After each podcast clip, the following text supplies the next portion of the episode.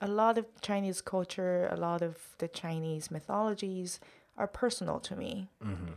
And I don't want to be forced to write about those things Right. just because I'm a writer and that I represent my culture.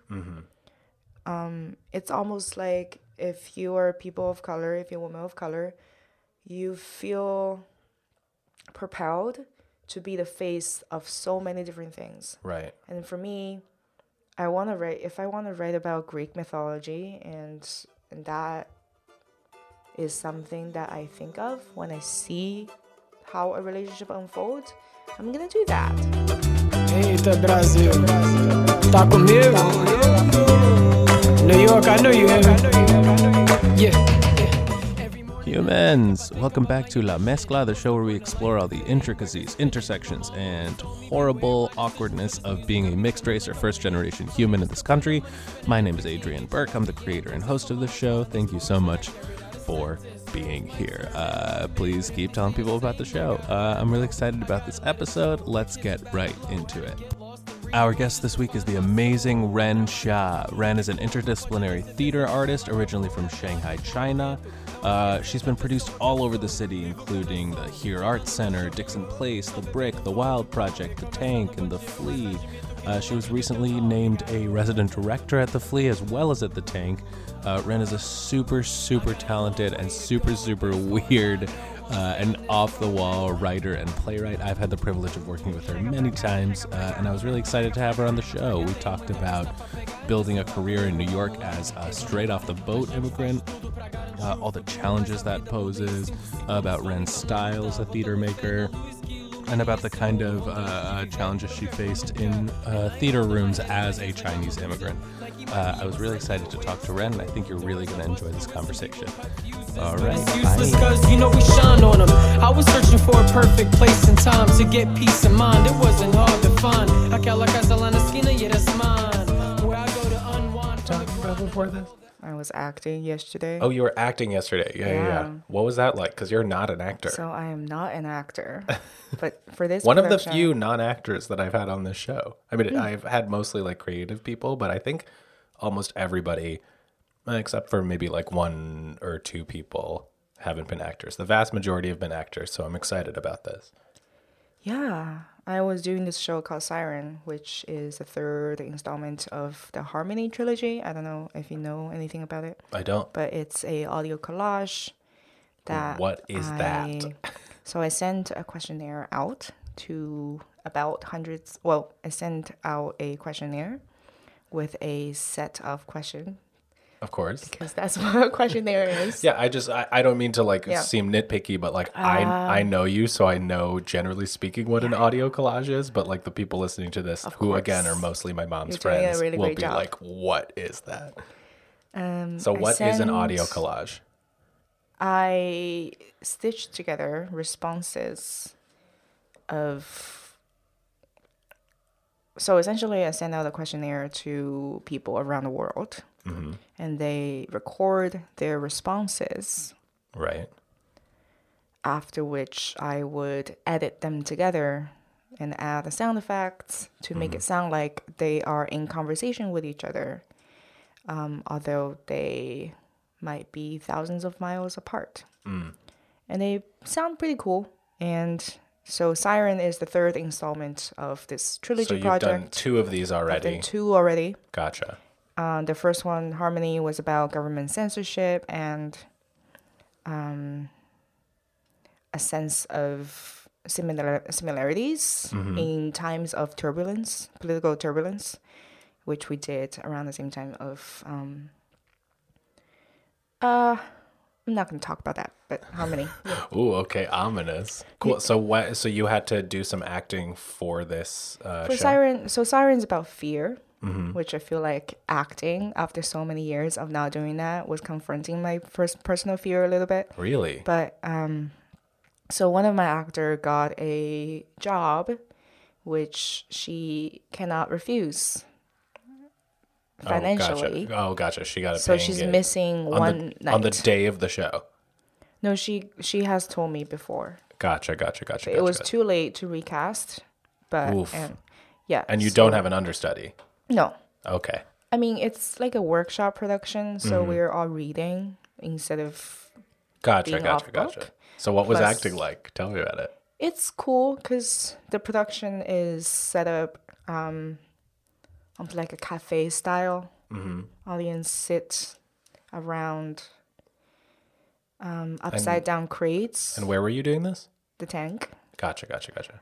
our favorite place, probably. I, I mean, it's my favorite place. Yeah, I feel you like it's put stuff up a lot there. Yeah. I just recently turned um, resident director there, so Oh, I didn't know that. yeah, Congratulations. I'm on their website and everything. Oh, that's awesome. Yeah, That's so cool. very Uh, much. I love Uh, them. so let's because we this is great, but we never like sort of introed Yeah. you or the show. So well, uh, welcome, Ran, to, to La Thank. Mezcla. Uh, please uh, let us know. Let's start with uh, where are your parents from? Where are you from? And I know generally, like the the hook of this show is either mixed race or first generation Americans, Mm-hmm. of which you are neither. but we're gonna roll with it because we're old friends. Yeah. Uh, my parents and myself are all from Shanghai, China. Mm-hmm. Um, I feel like I fit the bill of immigrants just in terms of I mean, you literally are one. I am one. I and I have lived here for 10 years, Mm-hmm. more than 10 years actually. So, how old were you when you came to the states? Uh, like 18, 19. And you came straight to New York, or did you go 19. elsewhere? I, I went to college in New Jersey, which is about 30 minutes outside of the city. Gotcha. So Which college was it? Fairleigh Dickinson University, okay, yeah. Teaneck, New Jersey. What was that like? The first like your college experience coming from China? Uh, to be honest, not that much. Be honest. I went to a boarding school in high school, Uh-huh. so it was a very idyllic suburban area in Shanghai. Mm-hmm. So I spent my week days at school on campus, sleeping there, and I went home for the weekend, which is in the city. Gotcha. And in college, I came to the city quite a lot during the weekends and see Broadway shows and Frigid Festival shows, like off off Broadway. Uh, gotcha. So you were seeing the underground shit too. Um, Yeah, for sure. Which is a part of my upbringing growing And were up. you had you already been speaking English in China, or is that something you learned when you came here? I was speaking English because we had classes, but I was worse. Of, of course. Well, how early were you learning English? Middles. Uh, we had a couple of so-called classes Gotcha. in elementary school, even and middle school regular classes. What was your what was your like what was your school experience like? I know nothing High about going to school? school in China. Yeah. It's the same, just more intense. And more and we're more nerdy. More intense how? We just had a lot of homework. I feel like Mm. I spend hours doing homework every day, even in elementary school. Mm-hmm. Um, but I'm from Shanghai. It's a huge city. Basically, if I mean you're from Westchester, Yeah, yeah, just north yeah. of So New York. I mean you're kind of from New York. So Kind of. basically, my childhood upbringing might be more similar to you Uh-huh. than say if someone is from New Hampshire. Right. Yeah. Because uh, it, by virtue of being close to that big urban center. Yeah. And were you- international? Like And how early are you interested in creative stuff? Was was that always your deal? I was told that I will go up to a gazebo in the park and start telling stories to strangers when I was a kid in kindergarten. wow. Yeah. And since then, my acting skill has gone downhill. Well, I wouldn't call telling stories to strangers acting. That's just storytelling. I was doing voices and everything. Okay, sure, sure, Yeah. sure. Very cool. It was very outgoing. And were was there any theater or drama options in high school? or- Yeah.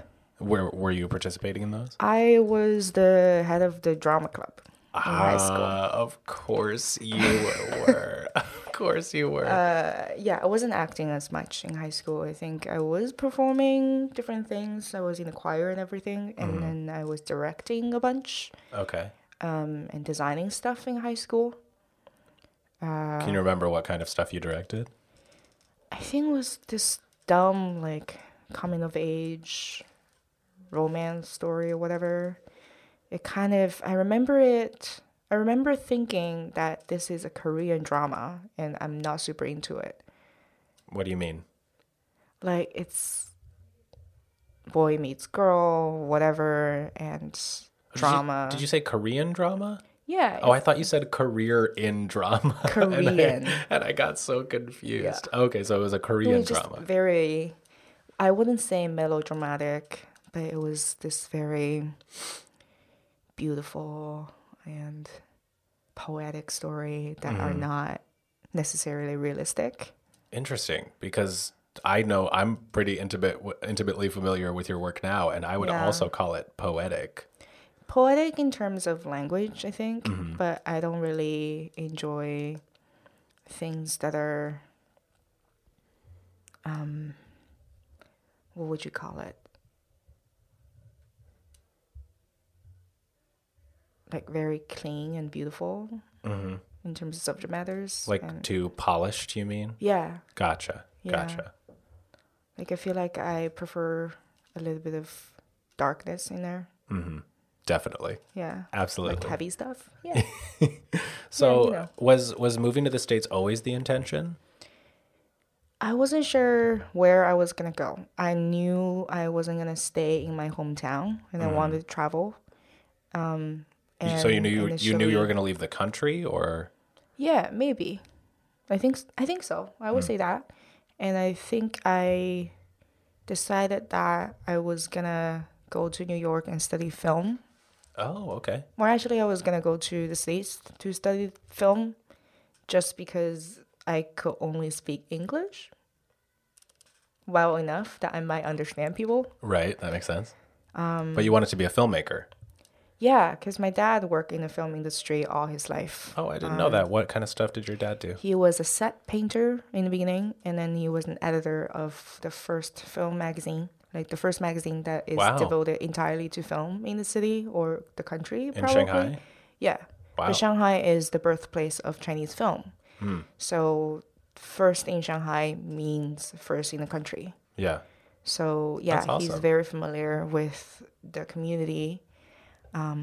So was he encouraging of you also pursuing creative stuff? He actually, well, he's a painter, so he always knew that I was into visual art, Mm-hmm. but he was never specific about what he wanted me to do or Mm-hmm. what he was eh, encouraging me to do in terms of creatively. But um, was he at least he was at least giving you the freedom to explore stuff? Yeah, I think they gave me the freedom to be independent. Yeah, that's a beautiful which is thing. important. But they secretly, I think, I they gave me as much independence as I received because they thought I was still going to be a psychologist because I went to mm. school for psychology ultimately. Interesting. So you think uh you think they were sort of like, okay, let's let her have these Yeah. phases. Yeah, let's have fun. gotcha. So now that so now that it's definitely not a phase, how are they taking it? I think they're fine because I think they are seeing that I am making progress Yeah. and receiving success and having fun, Yeah. creating Was, a community. was there ever that because I've uh from most of the people I've talked to on this show, there's that little bit of fear or like Oh, yeah, sometimes so much resistance from parents of just like So am I like proving that this is a viable career path yet? Like I don't know. Um, I think my dad, my parents had always known that I was going to be a director Mm-hmm. just because of my personality or like writer. They always know that I was a good writer. Um, feels like bragging. You're allowed the point of the show is to talk about your life. no, but they had always known I was good at writing because I was never afraid of writing. Mm. Like it was fine. Like I literally remember in elementary school taking an exam and our teacher was like, You guys need to write at least ten lines for this essay. And I was like, I'm gonna write seventeen. Whoa. Yeah, and it was like easy, you know. That was like when I was in kindergarten, I wrote, and I'm sure my mom still has this somewhere in her house. Apparently, when I was in, I was really into writing fiction. Yeah. Like for a while, I thought I was going to be a novelist. Never. but uh, uh, there's like, when I was in kindergarten or first grade or something, I wrote this like 17 page short story about like, about a bunch of evil lumberjacks in the woods or something like that. Uh, so I think like I, for a lot of people who want to be creative, like it manifests at a young age because Yeah. you do all this weird shit. Yeah, for sure. I think I was doing everything, creative channels. Um, but I think film was introduced me in as a very young age. Like I've seen the prop of a severed head at a very young age in a film studio, and I just always thought I was gonna do that Yeah. until moving here. Well, you had a role model, you had an authority Yeah. figure who was working in that industry. Joining in some student films Uh, made me realize that I kind of hate it. As someone who has also worked in the field of student films quite a bit, uh, it can very easily crush your Oh, yeah. spirit. it Yeah. can very easily crush your spirit. Although I feel like at this point I have created enough of a um, creative community that if I go back to doing film, it would become more of a just another form of storytelling Uh, that's interesting. as opposed to starting starting over. Totally. Yeah. Yeah. One of the things I think is really interesting about you is like people like to throw around terms like interdisciplinary artist or like multi-format artist a lot. Um, but I think a lot of people don't actually necessarily fit that label. But you're someone who I think really does because I've worked with you on a bunch of shows and you have your hand in like almost every department. I've seen you work on film stuff, on musical stuff, on visual stuff. Is it how does, I appreciate that Of because course, we're yeah. trying to explain to immigration that this is a valid uh, should we get into the immigration stuff now? identity. no, we should talk about interdisciplinary stuff because initially I was trying to steer away from that because right now interdisciplinary or multidisciplinary artists almost sometimes sound like a fad. Yeah, or it can sound like uh, it can sound like oh, this person just hasn't figured out what their Right. thing is yet. Yeah. Uh, so to like normalize and make viable the idea of somebody who does these multiple things, I think is important. But to me, theater um, is one of the two art forms, in my opinion, that is multidisciplinary or interdisciplinary to begin with. One is theater, one is architecture, Oh, interesting. Um, because it combines visual art, narrative art, um, performing arts. And when you're a writer and director, That's well, that is- interesting. so you think theater is inherently interdisciplinary Yeah. because it's combining visual art with performance art. I believe so because That's a good as way an put actor, it. That's well put. as an actor, you're not just channeling the characters. You're creating um, relationships on stage with shapes that you create with your body. Mm-hmm. Same thing with dancers, and those things are not the same, but Not they to, not to mention your spatial relationships with a set that is designed and Right. built. Yeah. And the kind of work I enjoy uses the set as not a dead thing, but an organic entity that can be transformed and manipulated mm-hmm. through the storytelling um, process. Mm-hmm. So, directing a play means that I have to understand the set or even design the set with the set designer very intimately mm-hmm. um, the sound can sometimes become a character. Um, the projection can sometimes become a character. It doesn't mean that it's a completely separate channel of work. It just Yeah. means that it exists in a different plane of Totally. expression. Totally. If you had to put a label on your style, like how would you describe your style? Because I feel like I understand it very well because I've seen or been in a lot of your Mm-hmm. work. Um, but I'm not sure I can put a finger on like a couple of sentences to describe it in terms of your theater making style. I think I usually come start with an idea. Um, I need a second to think about it, and how okay. to phrase it. But I think the main two main inspirations in my life Uh huh. are mythologies and current affairs. Okay.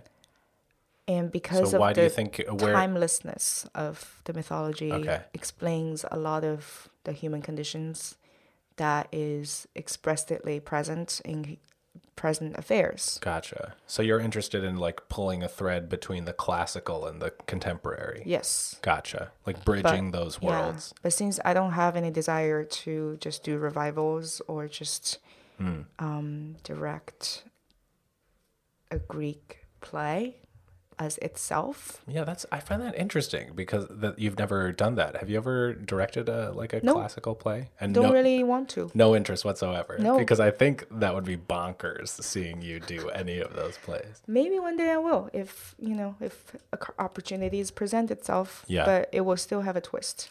But I think the mythologies, because those Greek plays are based on mythologies, and mythologies are folklores and um, our ancestors' storytelling in its rawest forms. So they're using those things to explain the most broken down, simplest archetypes of human nature um, and their emotions and natural phenomenon. So those are the source materials for almost everything. Right. And you're only interested in working off of those, not of the Yeah. stuff that's like already been archetypes. Um, and from there, the possibilities are endless because otherwise there are so many layers. You Mm-hmm. have to explain one layer after another, your take on something that's already a filter. Yeah. Right. I feel like I digressed. Oh no no no! I, But- I asked you about your Yeah, I'm trying to put a label on myself, which is usually like I do you feel like sometimes we reject labels, but at the same time, I feel like labels are very helpful. Yeah, for sure. I mean, they're the in way we marketing. they're the way we understand things. Yeah, for Uh, sure. Certainly helpful in marketing. Uh, I I struggle with labeling Yeah. myself as an artist uh, a lot because I work in several different mediums, but Yeah. actor feels like the Performer. Yeah, I guess. But like, but like when you tell like someone that. you're a performer, uh, they give you that same look of when you say you're an interdisciplinary artist. I know, They're like, what does that mean? Yeah. So like, uh, yeah, it's kind of an issue of branding, I guess. I start call I start labeling myself as a playwright director, and sometimes Mm-hmm. that even makes people confused. Mm. So they will ask you whether you only direct your own things, yeah. but I mean, when I direct my own things, I treat the play as if somebody else wrote it. Mm-hmm. And when I direct somebody else's play, I treat it as if I wrote it. Yeah. Which do you prefer? Do you prefer directing your own stuff? Um, I like both. Mm-hmm. I prefer to find the right person to direct the right piece. So if I can find the right person to direct a piece I have written, Mm-hmm. it's great. So it's sort of a case by case basis kind of thing. Yeah, but I'm not gonna. If I have a strong urge to create something, to stage something, I'm not gonna wait until somebody comes along. Gotcha, gotcha. Okay, well let's uh, let's steer the conversation this way. T- uh, tell me a little bit about being uh, a straight off the boat immigrant in the theater business in New York, because I can't imagine that's It's been hard. I can't imagine that's been an altogether easy experience. No, it's not. Um, I think places like the Tank, the Flea, um, Dixon Place is great um, because they look at you and see creative individuals and they see ideas um, as opposed to your nationalities or race, which um, cannot become barriers in this art form. Did you have experiences where they were barriers? Oh, absolutely. Yeah. I Talk to mean, me there are elitist um, people or places Mm-hmm. um, who would reject forms or reject um, you as an individual because of how what you look like Mm. or what your name sound like. Mm-hmm. I think I've been questioned by, is it by? Questioned Yeah, question by. with or I think my ability to write has been questioned because of my status as a foreigner. Yeah. Are we talking like in classes or like In classes, productions in, or um, not necessarily. I think it's more insidious than that. How? So, and you, I think the worst part is is that you don't know. You don't know whether, um, because the success path in theater making is not a straight line, right? You Right. have to kind of zigzag, and then you have to kind of swirl up okay. your way. So every time you hit a little obstacle, it's like, is it because I'm not good enough, or is it because Right. um, I'm a woman, or a foreigner, or my name sounds Asian? So why am I writing English anyway? Right. It's that voice in your head that's Yeah. like, why am I either getting this opportunity? And it can go the other way of like, if you get an opportunity, it's like, oh, Mm-hmm. Am I fitting a- am I am getting this on merit quota? or am I fitting a quota either for being a woman or for being an immigrant or for being Exactly. Asian specifically? Or is it my age? Right. Right. Uh, yeah. So that's definitely like, that's, I think that's been common across almost every conversation I've had on this show of like that little voice of being in this country that is Yeah. so uh, overwhelmingly white, especially in the world of theater. Holy shit. Yeah. Because I had this conversation with someone recently, and um, this person, um, this is off the record. Okay.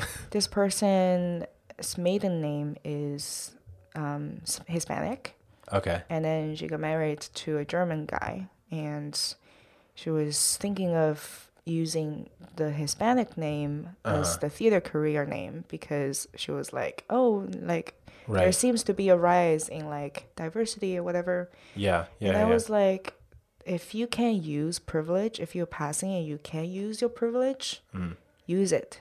Mm, interesting. Some of us can't yeah. because there is a rise, there is a call for action to like bring in more diversity. For sure. But I mean, look at where the money goes. Like, Yeah. Look at off Broadway, Broadway theater, predominantly white. so you think somebody who's in that position should like use it if they got it? yeah. Oh yeah. Gotcha. Interesting. Because some Off people, the record, over. sure, but because like some people would say, uh, some people would say the opposite of like, well, they should, like, What's marketable? yeah, yeah, yeah, yeah, exactly. Yeah, but like there are so much expectation, Mm-hmm. especially if you're doing screen work. Like if somebody is casting a Hispanic role, Mm-hmm. they're probably not gonna cast you. Oh yes, I've been over this Right? many times on this show. Yeah, Yeah. So um, It if somebody wants to yeah. cast a Chinese role, right. They're looking for they're not even gonna cast me right. because they want like the typical very like slender shaped eyes and Uh, stuff. well, that, know, and then that like, that calls into like shorter. that calls into question like body image and what are like Exactly. archetypal representation of each race is. And it's Yeah. true. Like I, I have had that discussion when it comes to Latino stuff that I don't fit the the like Hollywoodized or even theaterized um, Yeah. ideal of what a Latino person looks like. Um, I, and that just comes down to people writing new kinds of stories, uh, which I Mm-hmm. or the content of their expectation. I think I I would love to get into this topic actually. please. Um, so as a Asian woman writer, what is expected of me to write? Mm, what do you think people expect from you? Um, either subjects about communism, Mm-hmm. the suffering of Asians, Mm-hmm. um, or as a woman, like something sexual. Mm-hmm. Um, can that also be off the record?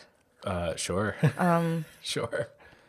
And I don't want to shit talk anybody or like name call or pinpoint Oh yeah, don't you don't you don't have to name names, no, but you this can is just the off the record part. But I feel like a lot of times success stories from female writers and stuff is like shock value. uh huh. Um. Yeah, off the record over. But Does off the record mean you want me to cut this? previous one. Oh, okay. Yeah, yeah. Sure, sure, sure. Cut that, please. Thank you very much. Um, I got confused for a second. Yeah. um, I I was looking at an article article the other day, and it was somebody saying, "I want the right to tell stories that's outside of my culture." Mm, yeah. Sort of the opposite of whitewashing, I guess. Mm. Because I don't write only Chinese characters. No, on the contrary, I don't think I've seen you write any. Maybe one. We're not in it. I wasn't in it. Yeah, yeah, yeah. You're not in all of my things. That's true. I kind of used to be at one point. Florence um, and I have been One Florence, of our one one of our fl- frequent. Yeah. collaborators. Yeah. She and I have been working on a mythology piece Uh-huh. that's combining like Chinese mythology and a bunch of others. That's cool. Yeah. That's cool. So there's um, a story about a Chinese fisherman who goes into this peach blossom village Mm, and mm-hmm. things. Yeah. So that's Gotcha. something that I dig But into. before that, you were saying like you uh, writers wanting the freedom to write outside their culture. Can we get into that? Yeah, because I think for me, a lot of Chinese culture, a lot of the Chinese mythologies are personal to me. Mm-hmm. And I don't want to be forced to write about those things Right. just because I'm a writer and that I represent my culture. Mm-hmm. Um, it's almost like if you are people of color, if you're a woman of color, you feel propelled to be the face of so many different things. Right. And for me, I want to write if I want to write about Greek mythology and and that is something that I think of when I see how a relationship unfolds, I'm going to do that. Yeah, fuck yeah, good for you. Yeah. it's a, that that is a, another facet of it that, that sort of uh, artists of color or from marginalized groups are forced to be ambassadors Yeah, and like and that's the word. always be an ambassador and like to a certain extent that's unavoidable given that like things are slowly changing but Mm-hmm. uh, one of the milestones for me is like when these artists can just write about whatever they want whether it's Greek mythology or what have you or the NFL or whatever. Right. yeah. I Ran, I would kill if you wrote like a football play. I'm actually trying to write a boxing play. Oh, oh my god, I love that. What do you Yeah. have an idea of like That's what, actually the what kind of angle you want to take with it? Well, the the wordplay. is- So wordplay is going to be a trilogy. Okay, let's explain what wordplay is. Um, wordplay is this one act that I wrote. You, uh, each scene being inspired by a foreign word that cannot be translated. Um, and then I think after doing that, I sort of created a whole backstory of the characters in the play, and now there is a whole map of characters. You've created your own Marvel cinematic universe, basically. Basically, I have two cine- I have two theatrical, Theatrical universes, universes, by I the way. say. I should say, yeah, yeah, yeah. uh, I can tell you about that. I, I don't know if it will be boring. Um, sure, yeah. I have the workplace theatrical universe Uh huh.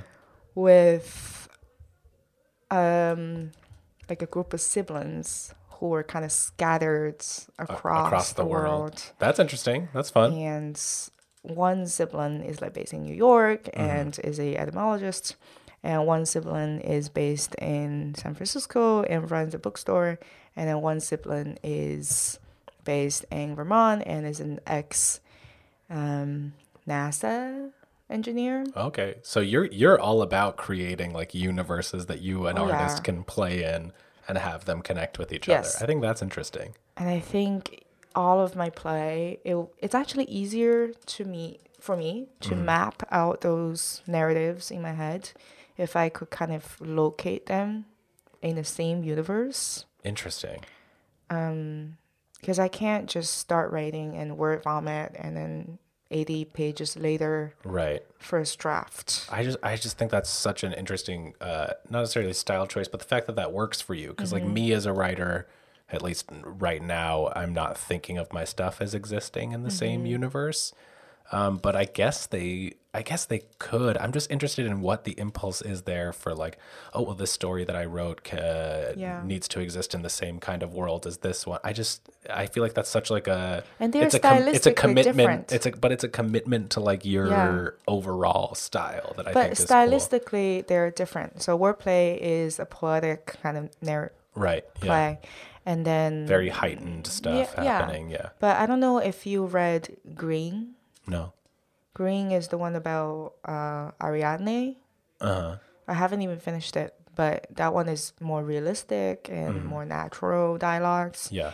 And the third one, Boxed, is about the NASA engineer who sort of has agoraphobia and Gotcha. is a amateur boxer, Mm. and the entire thing is gonna be a monologue with like non-dialogue Gotcha. background people.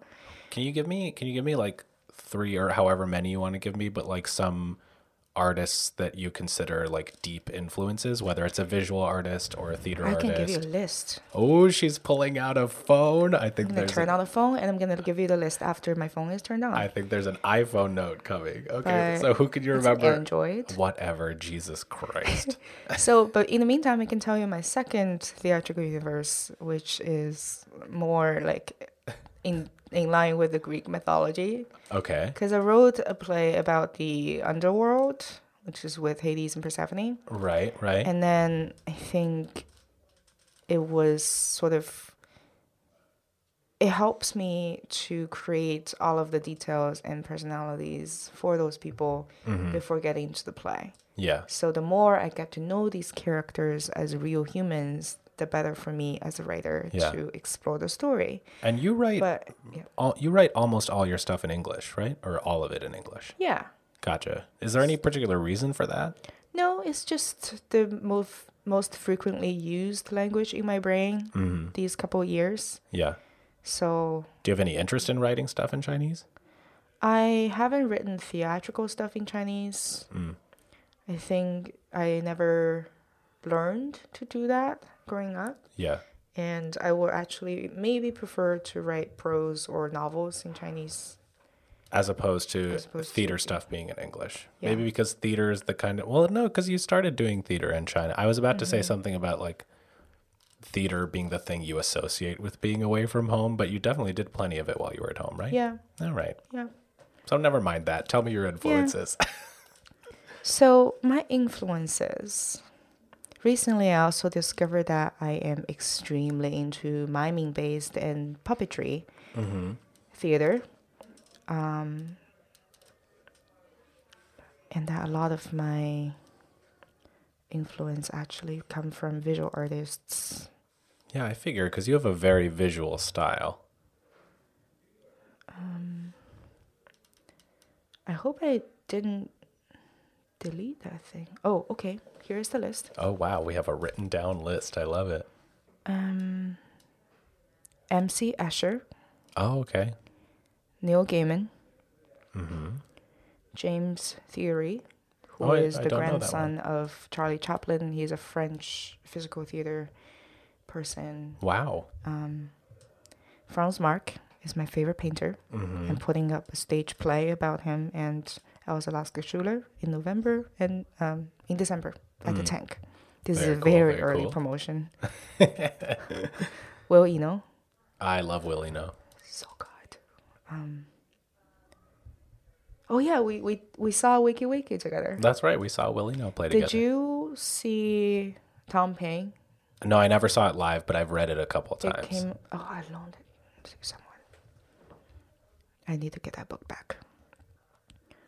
Eric Whitacre. Don't know.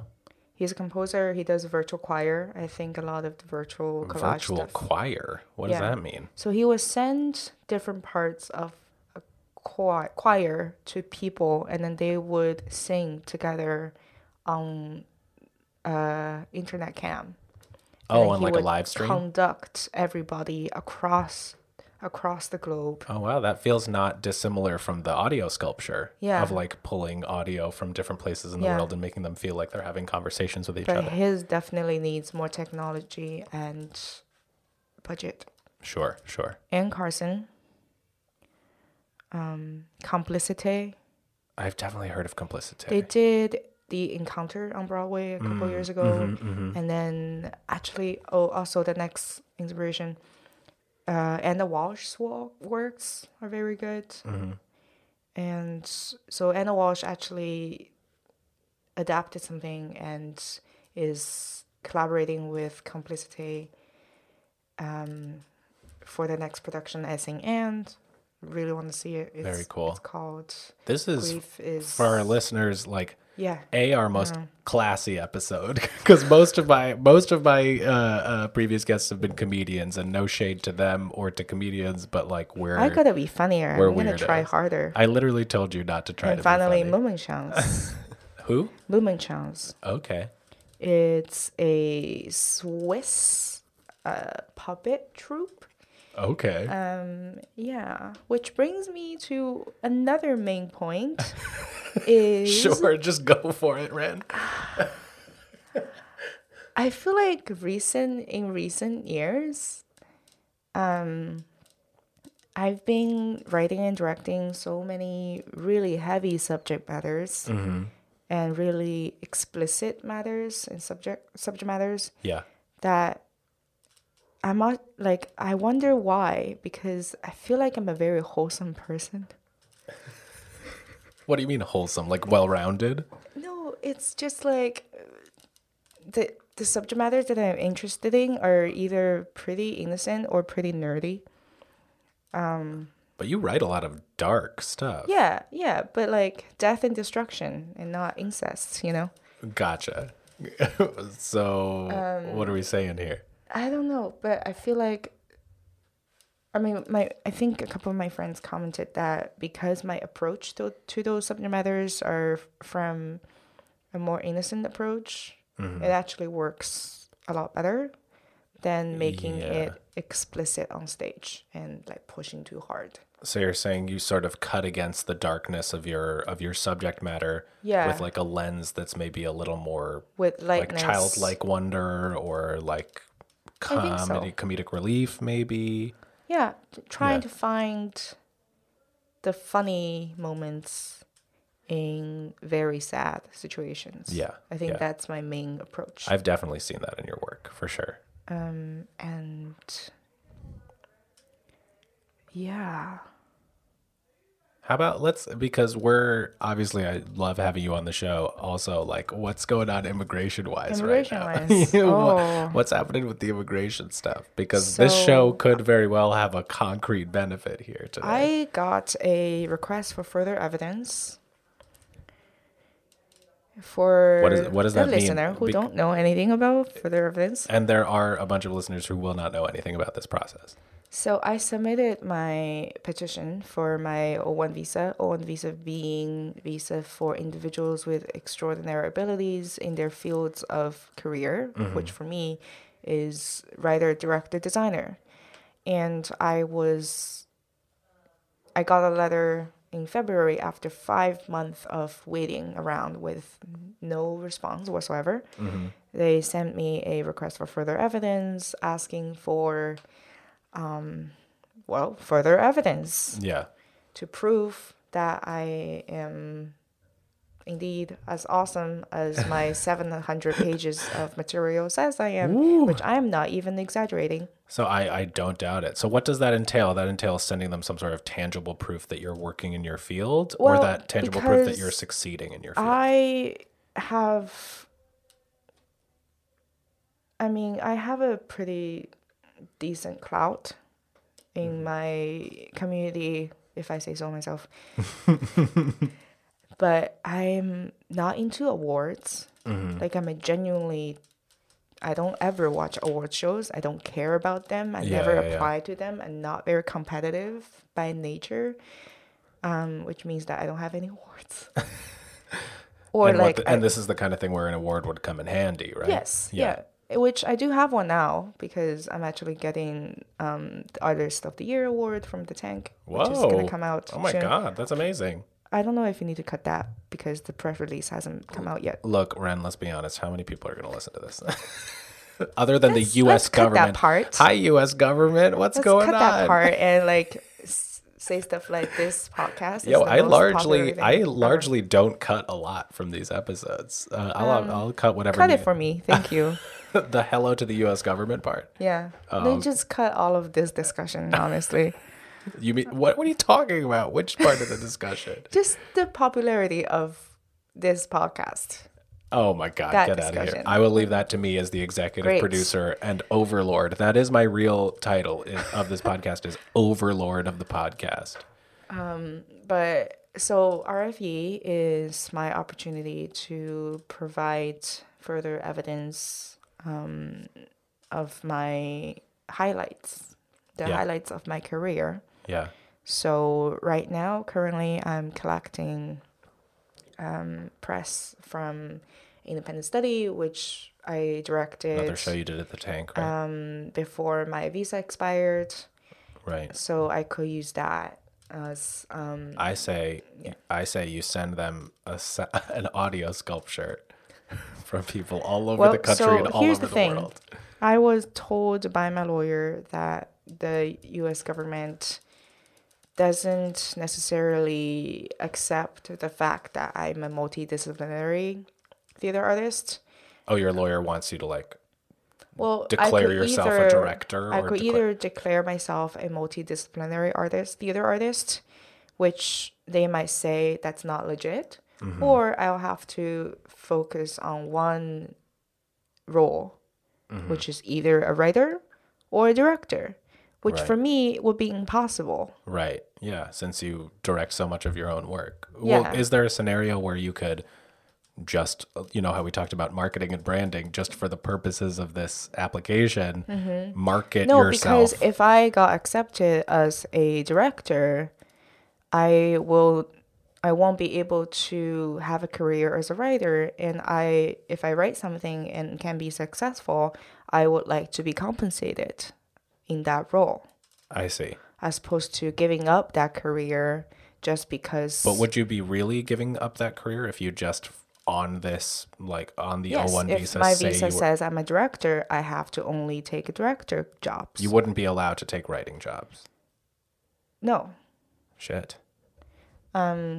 Which doesn't make a lot of sense to me because Yeah, that doesn't I'm a make a writer lot of director. that doesn't make a lot of sense to me either. And Young Jean Lee is a writer director. Yeah. Will Eno is a writer director. All those people, like the films, Yeah. films are written a lot by the director themselves. Of course, yeah. Uh, Wes Anderson. I mean, another but because of the cir- because of the circumstances of the visa, you wouldn't be able to to be a writer director. Yeah, that is by and large a very limiting view on theater as an art form, like I mentioned before. Mm-hmm. Um, it being a multidisciplinary form of art itself. So by taking away a How role, about how about you write under a, a bomb ass pseudonym?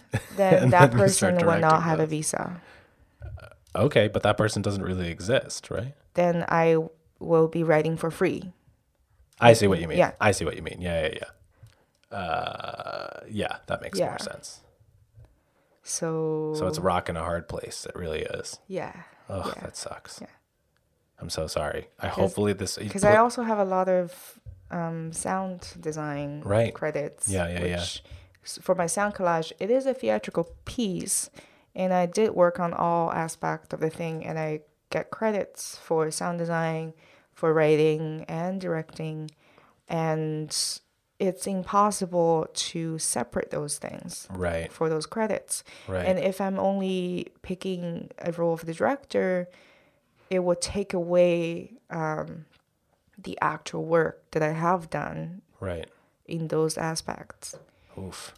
Yeah. Well, by all means, send them this show. this incredibly influential show that we're on right now. It's, I think I'm trying to be informative, but I mean, it's a very, muddy matter. Yeah, no, I, th- I think just through- just the idea that we're in just talking about this, this confused about it, I think we'll get the message Yeah. across to people who are listening who've never had to deal with this kind of immigration status or this kind of situation before. Yeah. That it is really, really on a case by case basis, really Yeah. complicated. But what I'm grateful about this situation is for my immigration status is that I am making a living doing what I love. Yeah, It's not like well, I'm not a citizen, so all of my money is made through making theater. So which is kind of dope. yeah. Um, Yeah. I mean that's a that's a great outlook. It's very easy to get bogged down in what's so hard about the situation. I try to do that for myself every day. Of like when I'm Yeah. sad, like I can't sad take a about break. my my like career or whatever. I'm like, well, a lot of people don't have anything that I have. Like I can't take a break and be like, I'm gonna go walk dog for three months instead. Yeah, yeah, because you have to satisfy the the visa, right? Well, I made an entire itinerary and pre-planned all of my jobs Right. for the for the duration of my visa, so I can't breach those contracts. So, yeah, So you're caught in some sort of like yeah, predetermined time loop right now. exactly. Which is kind of good and bad, I guess. Sure, yeah. it's, it's good. Um, yeah, and I have, I think I have more stuff to do. What's the next thing you're working on? So I, so because I'm a resident director at the flea, at the tank and the flea, so I'm just working on projects there.